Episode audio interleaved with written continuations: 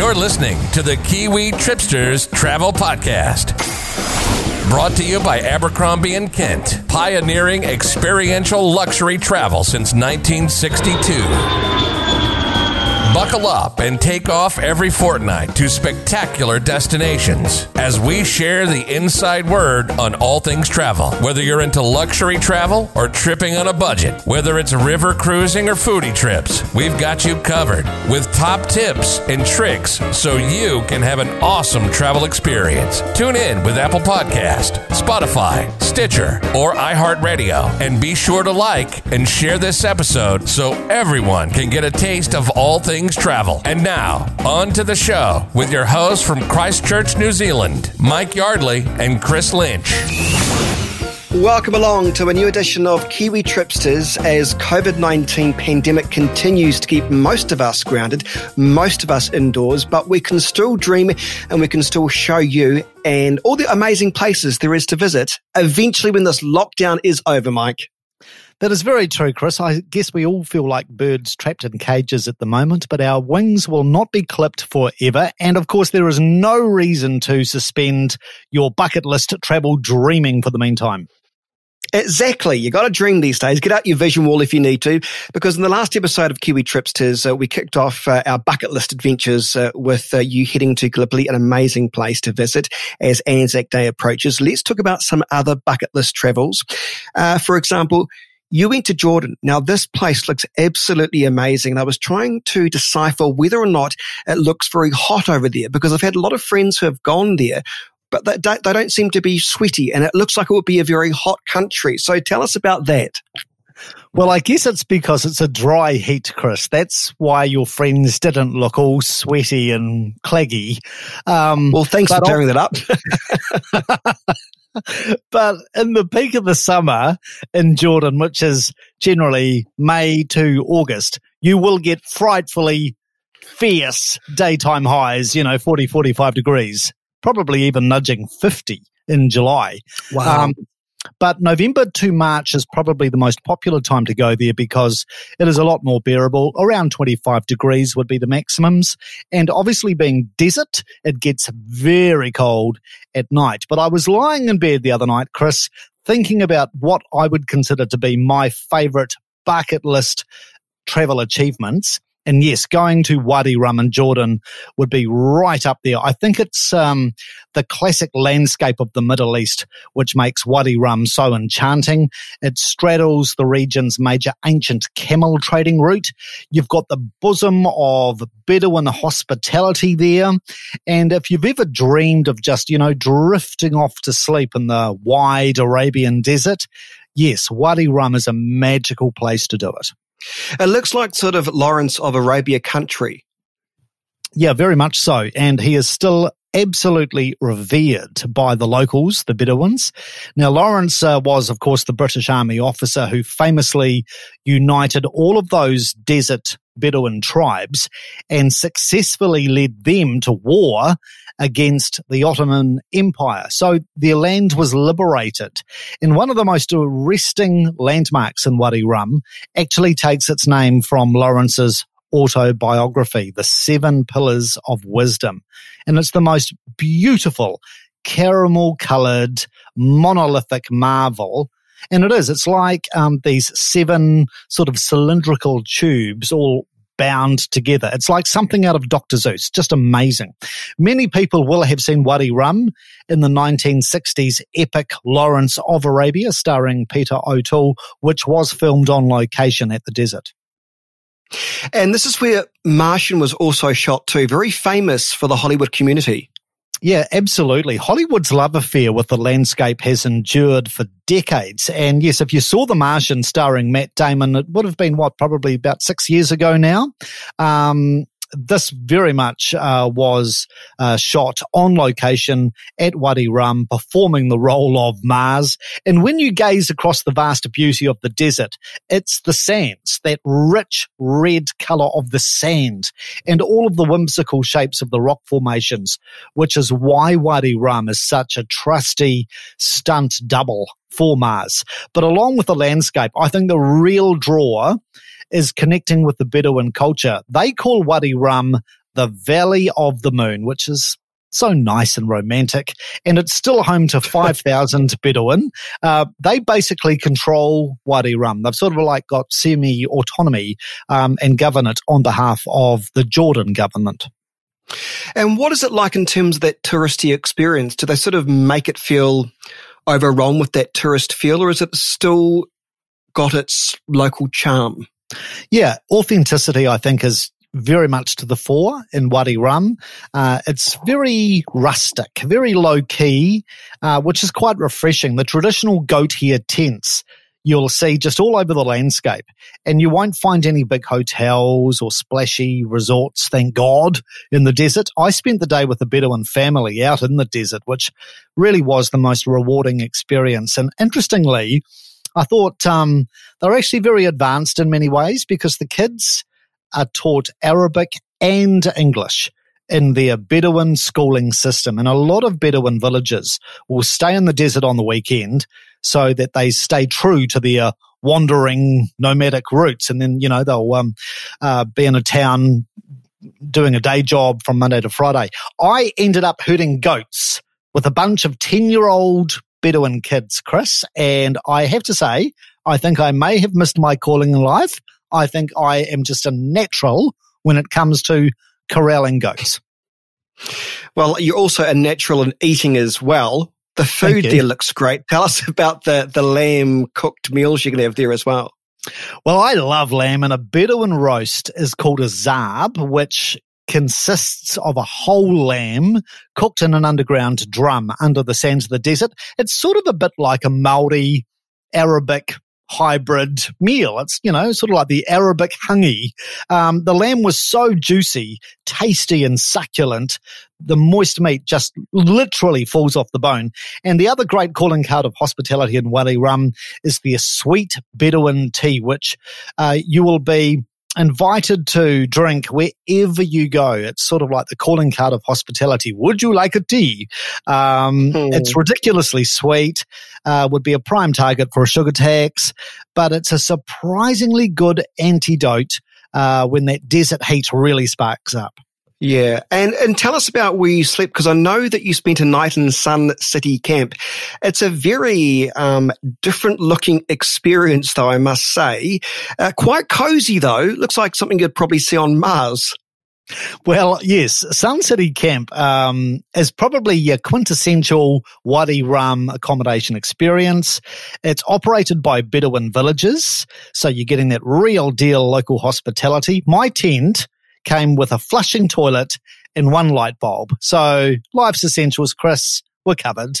And the biggest surprise, the biggest treat of all, and you would mm. consider this one of life's essentials, lightning fast Wi-Fi, Chris, deep in wow. the desert. Yeah. In the middle of nowhere. I think it was more reliable than the Wi-Fi I have at home. There you go. Um, well, that's not hard. That's, well, thank you.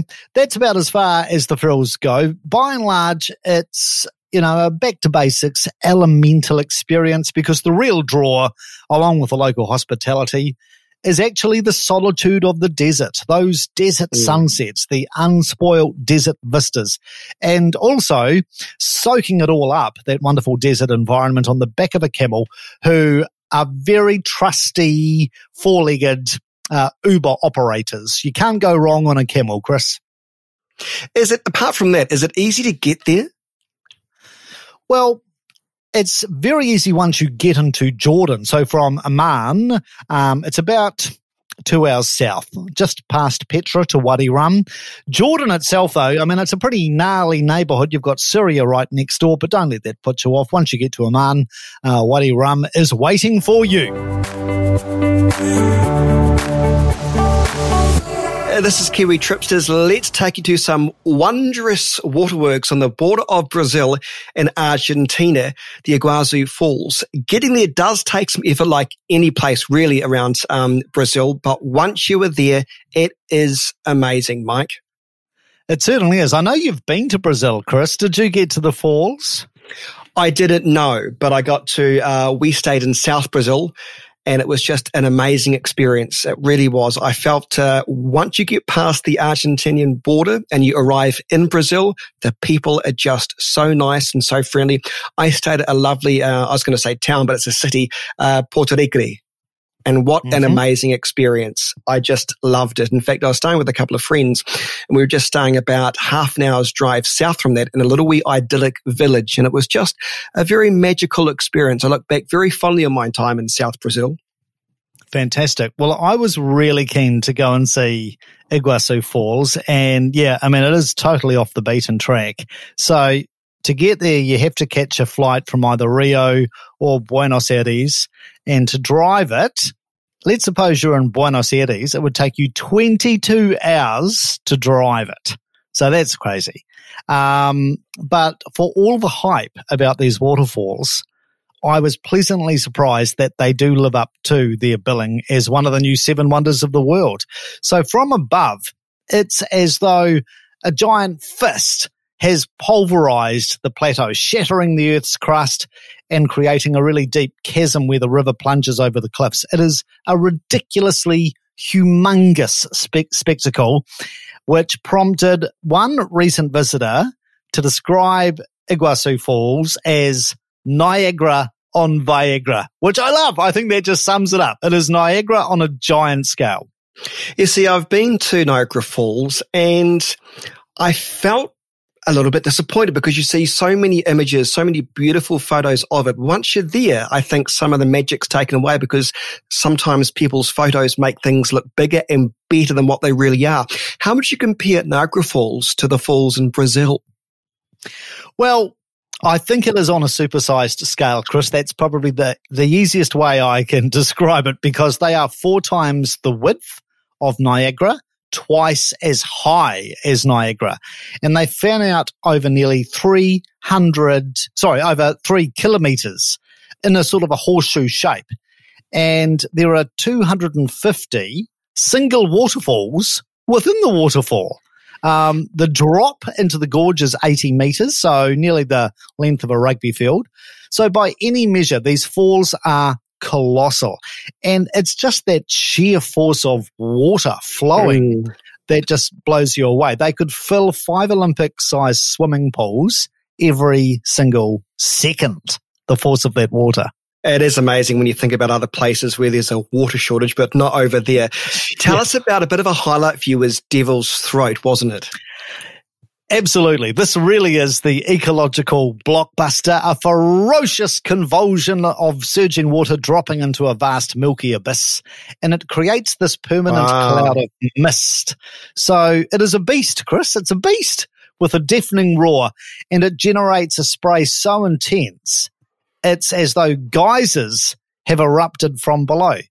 Uh, there is a walking platform that takes you right to the top of the drop um, and I forgot to pack my poncho. So I ended up being mugged $20 for a glorified sheet of glad wrap, masquerading as a poncho. But walking to the end of uh, the platform is like walking into the world's biggest open air rain shower. And the devil's throat is just there in all its glory right yeah. in front of you there's something quite magical about nature when you're out and about near a massive waterfall and you get that that sea spray feeling. It, it just feels yeah. It's relaxing, isn't it? It's very powerful. Now, I don't know about this one, whether I'd be so keen for this, but there's a bit of a speedboat ride close by. Tell us about that. Yes, this is another unmissable experience uh, to take a jet boat ride around the falls. At first, it's all very gentle and sedate, and you think, oh, yeah, this will be all right for a few selfies uh, and snap a few shots of the waterfalls. But then it's cameras away, and off you go like a scene out of Apocalypse Now into what feels like the jaws of Devil's Throat. So you're right down at the base of it. The spray is so dense, so intense, so disorientating there is zero visibility and you just hope like hell the skipper knows his way out of it. it is terrifying, but exhilarating. And needless to say, my $20 sheet of glad wrap uh, was ripped to shreds on the jet boat ride. Why were you, why did you have glad wrap in the first place? Well, I didn't have a poncho. Weren't you listening? I didn't no. take a poncho with me, you see. So I had to pay but a local $20 Oh, for goodness. Yeah. But that's the whole point. You want to get a bit wet and really enjoy it, you weakling. what side of the falls? I mean, the, the, what side of the falls has the edge? Is it the Argentinian side or Brazil side? Because there's been some controversy in the past as to what's better to look at from what point, is, point of view. Well, they will both say they've got the best side, of course. It is one of the world's mm-hmm. great rivalries. In fact, the the other little curious fact about um, this part of the world, there are two international airports that operate so close to each other. But both countries certainly strive to get the biggest slice of the tourist pie. What I would say is on the Argentina side, you get the intimate, up close encounter of the falls.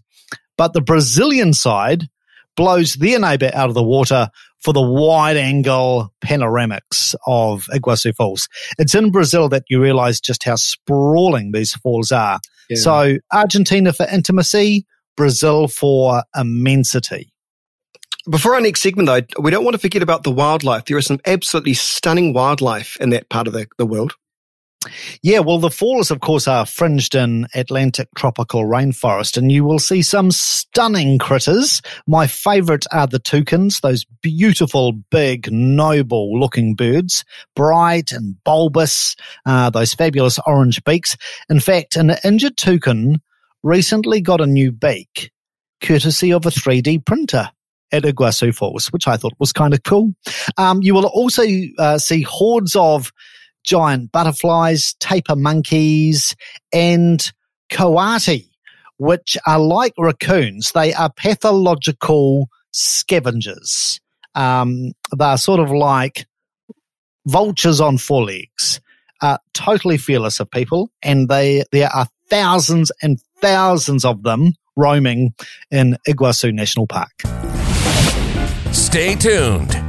Kiwi Tripsters will be right back after this break. Abercrombie and Kent was born on safari in East Africa in the early 1960s. It's grown to become the world leader in luxury adventure travel.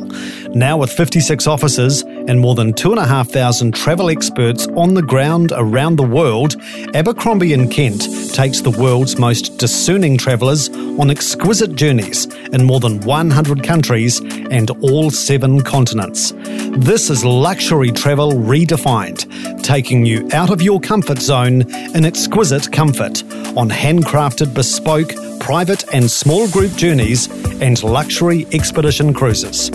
Talk to your travel agent, call Abercrombie and Kent on 0800 441 638 or visit abercrombiekent.co.nz.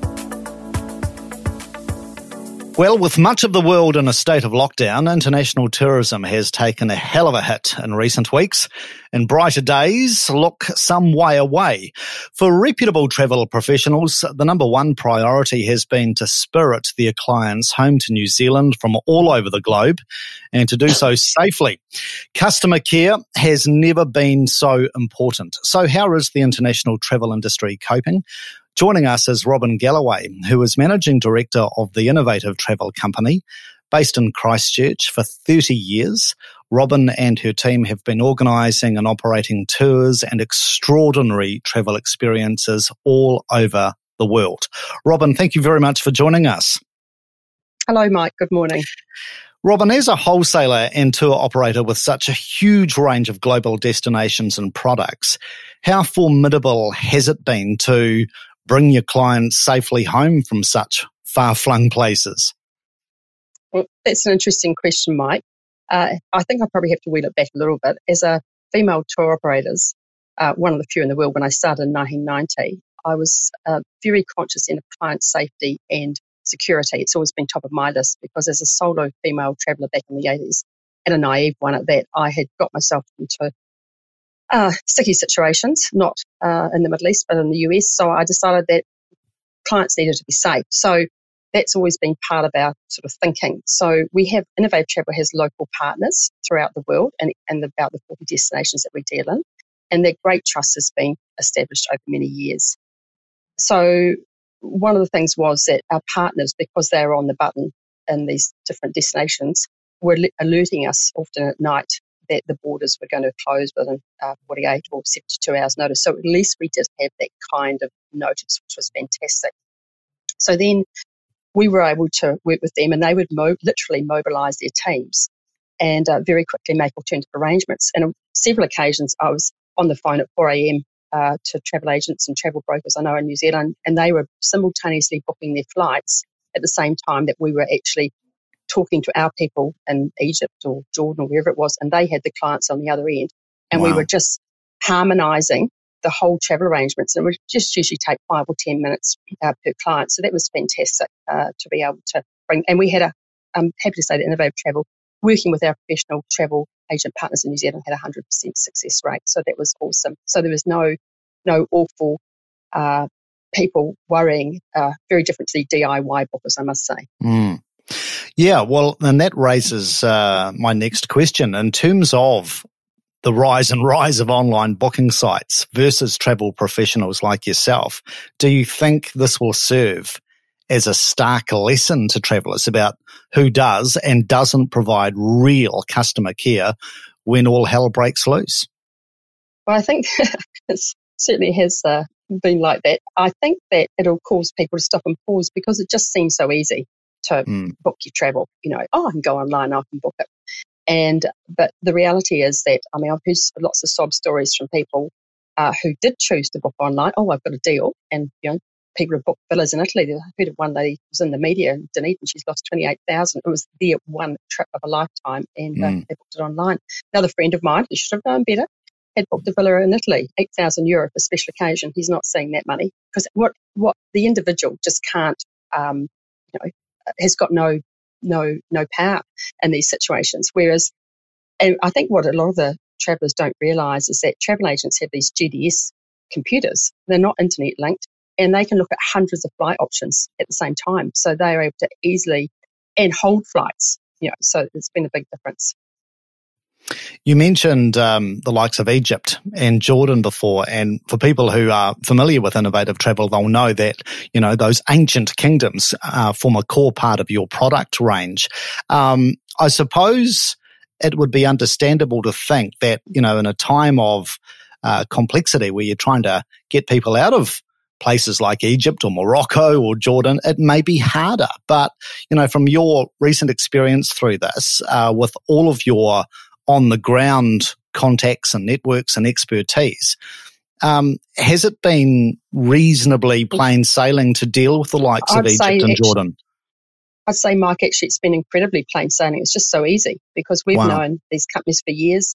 And the other advantages in, in countries like Egypt, uh, we've got local offices in Alexandria, Cairo, Luxor, Aswan, uh, Hurghada, that sometimes in these situations, as you know, when there's any kind of national crisis, mm. uh, phone lines get overloaded and cell phones, you know, sometimes you can't get cell phone coverage. So for people who are on their own, they were having real issues getting through to anywhere. Whereas our partners, we've got, if there was any communications issues, they could actually just, little guy would just get in his four wheel drive and go off to see the clients at the hotel and, and just talk to them and see what they wanted to do. So in fact, it was, I don't, uh, there was only one that took a bit longer, and that's because the client kept insisting he wanted to add a whole lot of other countries into his travel on the way home. And we, we, were talking with his travel agent who was doing his best to convince the client this probably wasn't a good idea, which is, is just as well. He might be in Central America at the moment. So, um, but the other thing was that as we were getting alerts, we were sending these alerts to the national offices of the House of Travels, the Hello Worlds, and uh, the, the, World Travellers and, and our other partners. So mm-hmm. they could then alert their team that this border was closing then and because there were so many borders closing so quickly uh, yeah. that it was hard, even hard for travel agents to keep up. So then they could run reports, see who's away, contact them, and alert them. Whereas if people were backpacking or whatever, they oh whatever, you know, the, the minister's telling us to come home, you know, well you will get there. But they were able to send a serious message to their client, and that's where the professional travel industry, you know, working with people like ourselves, has just done the most amazing service. There's so many hero stories out there. There's just thousands. And when you think mm. that two or 300,000 people depart New Zealand in February and, and in March, suddenly all those people have to come home. Uh, it's, it's huge. And I think another thing is that what the uh, travellers need to be aware of, and there's been some common consumer fears that, oh, well, travel agents have your money, just give it back. it's just not that easy because travel, a, a lot of the countries that we deal with are in lockdown as well, and they don't have the same internet access that we have in New Zealand. We're very good at e-commerce, and they can't just push a button and suddenly there's a bank transfer. It doesn't happen like that. It's, it's, some of these services are a lot more manual. And I got an email from Singapore Airlines the other day saying they're up to, um, they're still working on their March refunds. So what the travelling public needs to understand is that, and I know a lot do, um, but there's a few I know who are getting impatient, is that there's actually hundreds of thousands of refunds being processed at the moment, and it's not going to happen in two minutes or yeah. two days or even two weeks uh, because this is just incredible. But anyway, yep. as I say, um, uh, in Turkey, uh, we were very sad to see that Gallipoli and the Anzac Day commemorations, but it turned out to be a right decision, were postponed. So we know already there's a lot of people who, who are going to be, be ready to go back next year, which will be fantastic. Absolutely, what a year that will be.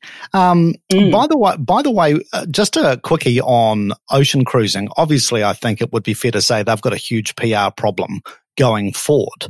But in contrast to the ocean, river cruising doesn't appear to have been the subject of many bad headlines lately. And I wonder if that. I actually haven't seen any bad headlines on river no. cruising, actually, Mike. I, I don't know if you have. Yeah. But no. one of the things with that river cruising is, of course, the ships are a lot smaller because the hmm. rivers mm. are smaller. I mean, you'll get a 40 cabin or a 60 cabin or maybe even an 80 cabin ship. And, but of course, they're cruising within a country. They're not cruising outside the borders of the country. They're already in the country. Uh, Innovative Travel represents, represents CroisiEurope, which is a fabulous French family owned company. They've been around for 46 years. And so mm. they have been through many like different scenarios over the years. So when they saw let's say, the writing on the wall, it was starting to appear. They immediately made a lot of uh, health and safety standards upon, they rose the health and uh, safety standards upon their riverboats, even though it didn't appear they needed to be, like they, they were first responders, let's say. So we had zero cases uh, coming from them. It was also the beginning of the river cruising season in Europe. Uh, I'm not an expert on ocean cruising. The only one I've done is a Crossy 200 passenger ship around Croatia, which was I love being on a small ship. So uh, I can't really comment on the ocean cruising, except to say that there's hundreds of ocean cruise cruise um, vessels around the world, mm. and just a few have had some bad PR, and it's I think it's a pity to taint anything by just a few. Yeah, oh, that's very generous, very generous, Robin. Um, by the way, compared to say 9-11 or the GFC, is this the most Herculean or, ordeal you've had to face in the industry? Uh, look, I remember 9 11 and um, it was a, a nightmare wake up call. But actually, when I started Innovative Travel in 1990 uh, with um, just myself and my typewriter my phone and my fax, started on April Fool's Day, probably, probably wasn't a good idea. But in August, Saddam Hussein invaded Kuwait and every client cancelled then. And so in contrast to now, um, a lot of clients are actually choosing to postpone to go next year because they've got these bucket list destinations. So I, I guess one of the challenges for the travel industry is when will borders open and when will long haul borders open. Mm. Emirates have said they'll fly to New Zealand in July. We'll, we'll wait and see. Uh, it, it, certainly is a challenge. We were also in the Christchurch earthquake and we were, became business refugees. So I suppose, in some weird way, uh, having gone through a lot of crisis in the past, it does make you able to comprehend in a different way what's happening and the seriousness of the situation in the short term. Uh, we know that travel will come back. New Zealanders are great travellers, and we know that uh, they'll, in fact, of some things, this might say, "Hey, we don't know what's happening in the world. Let's go next year where we can. Let's let's mm. just make it happen." Uh, a bit like what happened after the earthquake. So it, it's, it's going to take some time. Um, best case scenario, international travel might be here in September, or it might be later in the year, or it might be next year. It's, it's hard to it's hard to know at this stage. We've just got to work on uh, what we can work on. It would be helpful if the New Zealand government would provide some more clarity as soon as they're able on uh, borders. It would be very helpful for every, it's for many businesses, not just a travel business. Absolutely. Yeah. The sooner the better. There's just one other comment I'd like to add is that um, I've been reflecting on what might be different a little bit more. And I do think that there'll be a turn back to traditional travel agents as sort of almost an umbilical cord that people want to know that their connections are all the way through. So I do see that that is something else that could change it. Um, and it's ironic that there was ads on TV last year suggesting that travel agents were so dinosaur and so, uh, you know, so out of date. In fact, this whole situation has really added impetus the value of the travel industry and, and their supply partners like us who are wholesalers at Innovative Travel. Robin, really nice to talk to you. Thank you very much for your time and all the very best to you and your team. I know you'll survive and uh, you'll be back uh, bigger and better than ever before.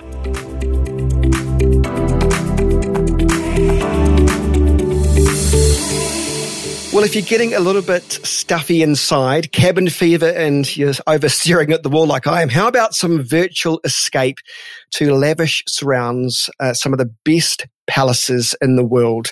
And with Easter just behind us, uh, let's start on a religious note, Mike. Well, that's true, Chris, because over Easter you couldn't go to a church, but uh, you can virtually zip yourself to the Papal Palace, which houses the Vatican Museums and the Sistine Chapel. The Vatican actually ramped up their online offering recently. So you've got seven 360 degree insider tours.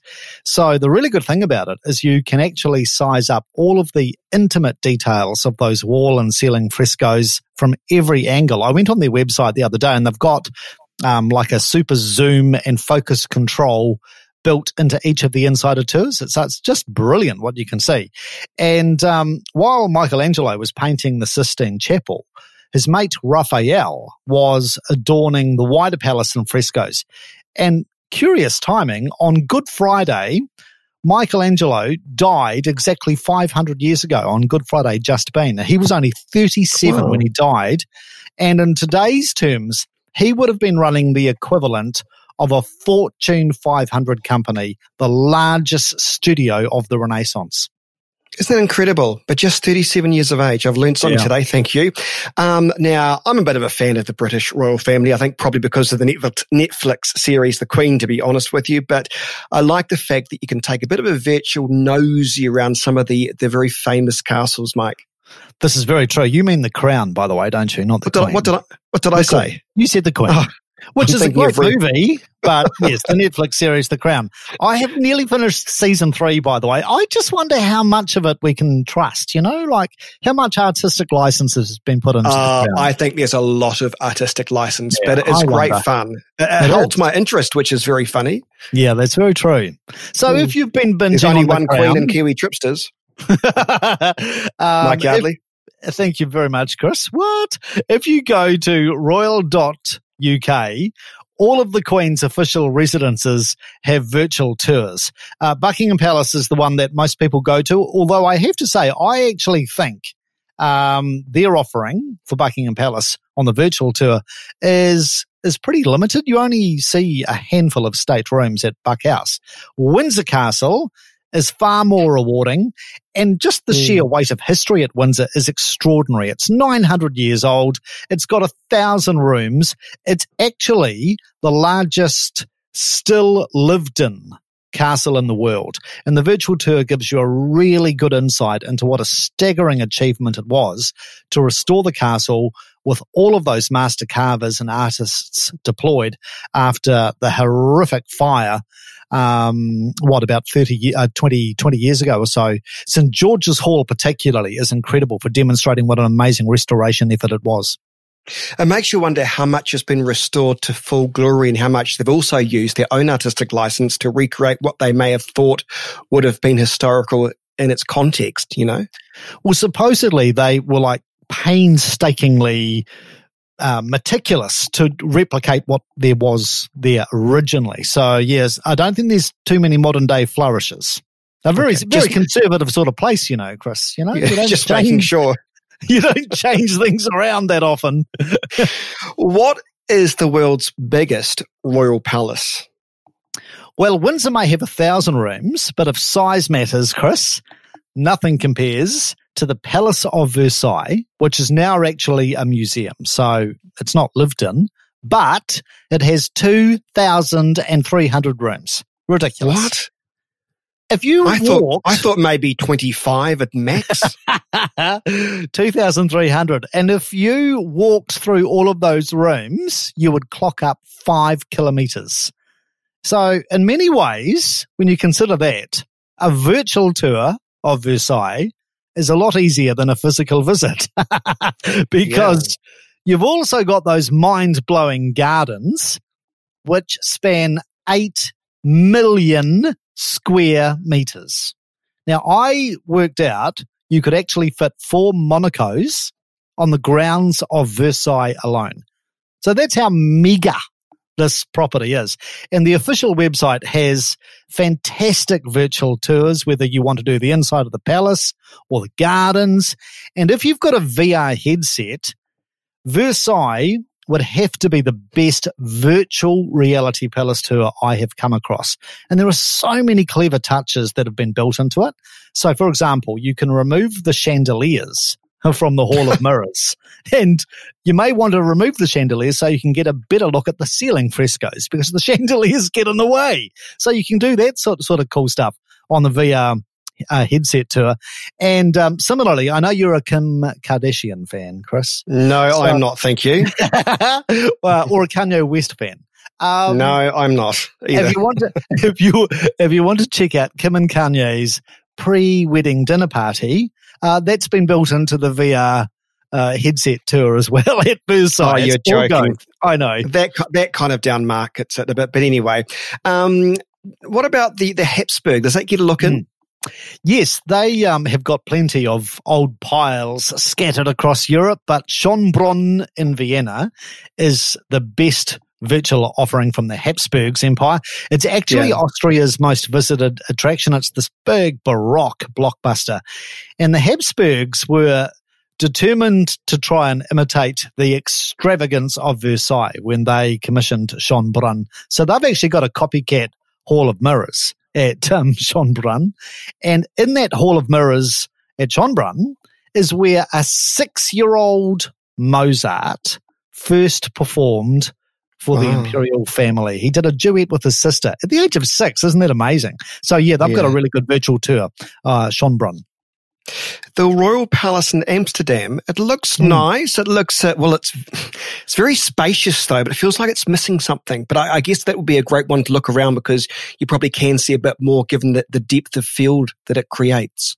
This is true. It was originally actually the town hall in Amsterdam, and then when Napoleon wreaked havoc across Europe, his brother Louis was put in charge of Amsterdam and transformed the town hall into his royal palace. So yeah, they've got quite a good virtual tour um, with you know, particular focus on the amazing furniture, the ornate marble galleries, and so forth. Uh, another really good one, Sweden's Royal Palace, which overlooks Stockholm's waterfront. I was actually there in the flesh this time last year, which is a spooky old oh. thought. Uh, but yeah, their their palace is fabulous. The amazing thing because, you know, we know how liberal the Swedes have been with their response to COVID. The Royal Palace in Stockholm is still open to visitors physically in the flesh. So, um, yeah. it's all systems odd. go there. They do have take your face too. mask, take your face yeah. mask, and oh, clean your hazmat. Yeah, exactly. Now, an, another country you've been to, and there are plenty of palaces or grand uh, buildings there. Russia. Mm. Yeah, any rec- yeah. any recommendations? Well, the one that I think is really good to check out for a virtual tour in Russia is Peterhof, which is in St. Petersburg on the uh, the shores of the Gulf of Finland. And once again, it's amazing how Versailles became like this prototype of perfection in the eyes of so many other European rulers. So Peter the Great, he wanted to try and um, outdo Versailles, and it was very much the inspiration for Peterhof, his summer residence. The virtual tour is fantastic. And there's actually a live cam uh, of my favorite fountain in the world, which is at Peter, uh, at Peterhof. It's the mind blowing, gushing, grand cascade. And um, uh, sort of imagine like a, a series of terraces all cascading down, as the name suggests. They are all just gushing with waterfalls. There are fountains at every step down and golden statues. 37 life sized golden statues all over this cascade. Um, it is an amazing sight. By the way, if you do want to check out the web links uh, to any of the virtual tours of these palaces, uh, just go to fortheloveoftravel.net.nz. The article about these palaces has been loaded up there. There are some amazing live webcams too, which we'll explore in a future episode. Make sure you like us on our Facebook page as well. All the show notes are available there on the website, also at kiwitripsters.co.nz. Plus, we'd love for you to rate the program and review us. Be kind. Kiwi Tripsters on the podcast service of your choice. And that's a wrap for this episode of Kiwi Tripsters. Liked what you listened to? Then join us for our next episode of Kiwi Tripsters, where we bring you more travel inspiration, giveaways, and insider knowledge with expert guests on the show. Connect with us on Facebook and Instagram, and visit us on kiwitripsters.co.nz. But most importantly, subscribe and comment on Apple Podcasts, and tell us what you think of our show. Till next time, safe travels.